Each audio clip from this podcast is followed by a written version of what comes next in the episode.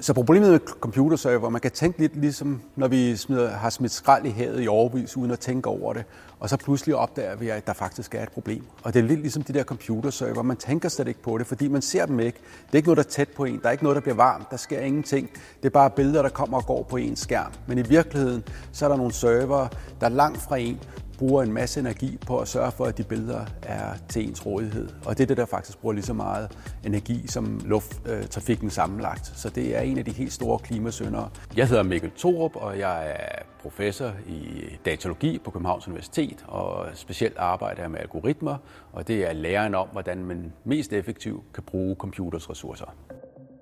Vi har nogle server, det er dem, der har data. Det kan være billeder, det kan være film. Og så har vi nogle klienter, det er sådan nogle brugere ligesom dig og mig. Jeg har en iPhone, og den mangler noget information, som er gemt på en eller anden server. Og det, der så er vigtigt, det er, at min telefon bliver knyttet til den server, der har mine billeder. Og det er præcis det, vi gør mere effektivt.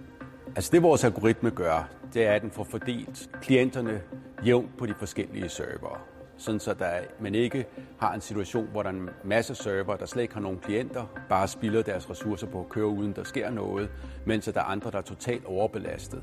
En god måde at se de her ting på, det er, at hvis man nu har et eller andet kælderrum med en hel masse kasser, hvor man har puttet sine ting, og så vil man gerne kunne finde dem igen. Det ene, vi gerne vil, det er, at vi vil gerne sørge for, at der ikke er nogen kasse, der har alt for mange ting. Fordi hvis der er alt for mange ting i kassen, så tager det altid for lang tid at finde de ting, der er nede i den. Vi kan heller ikke bare fordele tingene, fordi så kan vi ikke huske, hvor vi har lagt tingene. Så vi har brug for to ting. Dels skal det være nemt at finde den kasse, man har lagt tingene i, og dels må der ikke være for mange ting i nogle af kasserne.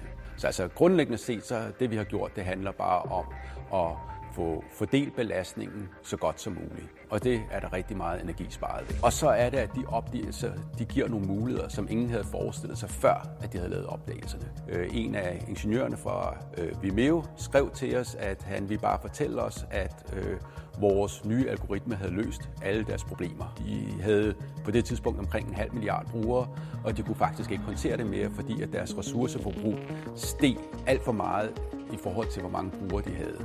Og det samme system blev så også brugt af Google i deres cloud, som kunne spare nogle af deres ressourcer. Præcis de server, der bruger ufattelig meget energi. Det her med, at computer bruger energi, og specielt øh, clouden bruger energi, det er jo slet ikke noget, man mærker. Det er derfor, det hele virker så uskyldigt. Men der kan man simpelthen bare regne på det. Man kan se, at de her øh, server, de bruger lige så meget energi som flytrafikken sammenlagt. Så det er altså en af de helt store klimasøndere, som vi skal prøve at ramme, hvis vi vil prøve at redde verden for de næste generationer.